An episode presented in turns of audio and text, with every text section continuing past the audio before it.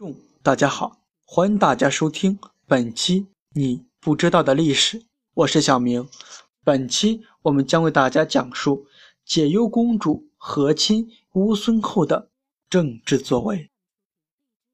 元前一二一年，汉武帝任命霍去病为骠骑将军，率兵进攻匈奴右贤王部。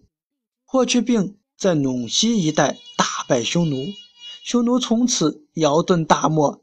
为了进一步巩固战果，汉武帝派遣使者出使西域，以求联络西域各国共同对抗匈奴。当时，西域地区最大的王国是乌孙，与匈奴相处最近。于是，张骞建议汉王朝下嫁公主与乌孙联姻。以达到共同夹击匈奴的目的。汉武帝接受了张骞的建议。公元前一零五年，武帝封江都王刘建的女儿刘惜君为公主，下嫁乌孙王国穆昆莫列焦弥。但仅仅过了几年，惜君公主便因悲愁过度离世。为了继续保持这种政治联姻，汉武帝经过深思熟虑。决定再选派一位宗室女和亲乌孙，于是这个重任就落在了楚王刘寿孙女刘解忧的身上。公元前一零一年，被封为公主的刘解忧告别了长安，告别了亲友，踏上了和亲之路。来到乌孙后，解忧公主成为军须弥的夫人。为了使自己能够尽快融入这个游牧民族。他努力地适应当地的生活习惯，积极学习乌孙语言，以尽快融入乌乌孙贵族的生活。几年后，君须弥去世，他的堂兄弟翁归弥继位。按照乌孙国的习俗，新继位的王国要继收上一位国王的夫人做妻子，于是翁归弥娶解忧公主为妻。公元前八七年。汉武帝刘彻驾崩，刘废陵继承皇位，即汉昭帝。匈奴这时趁机卷土重来，接连犯进犯五原、朔方等地，而且还在与车师国结盟。在公元前七四年出兵乌孙，他们要求翁归靡交出解忧公主，并断绝与汉朝的一切往来。面对匈奴的挑衅，解忧公主毫无惧怕。他毅然上书汉昭帝，建议汉乌联合出击匈奴。公元前七二年，时至汉宣帝在位，汉乌组成联军二十万，东西夹击匈奴，使匈奴元气大伤，从此一蹶不振。汉朝北边的威胁基本消除。随后，翁归靡为了发展与汉朝和亲的关系，决定立他和解忧公主的长子元贵靡。为嗣。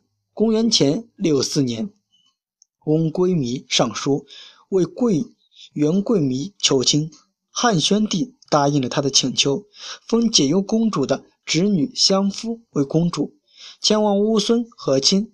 但是，当和亲队伍行进到敦煌时，却突然传来翁归弥去世的消息。军须靡的匈奴夫人所生子尼。继位的消息，汉宣帝立刻召回了和亲队伍，单方面取消了婚约。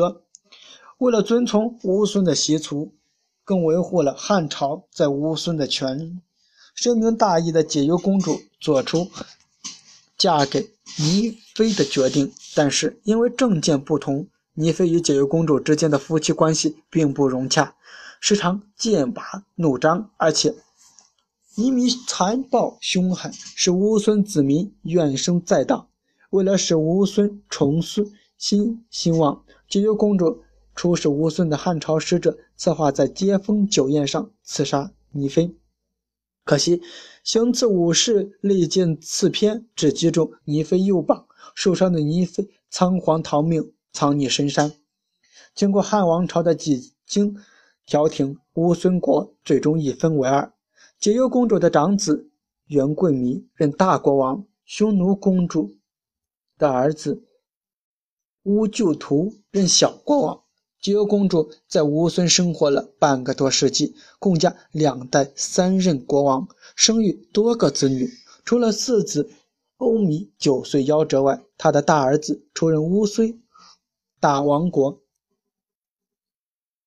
次子成为刹车国国王，小儿子当上了乌孙大将，大女儿做了龟兹国王后，次女嫁给了乌孙侯王。这加强和巩固了汉王朝与西域诸国的关系。甘露三年，解忧公主回到汉朝，两年后病逝，终年七十二岁。由于解忧公主成功联合乌孙与汉朝，夹击并打败匈奴主力，使匈奴内部发生分裂，所以一部分匈奴人开始谋求与汉朝和亲，于是就有了后人尽人皆知的昭君出塞的故事。本期你不知道历史到这里结束了，让我们下期再见。我是小明，以上内容源自于网络，版权归原作者所有。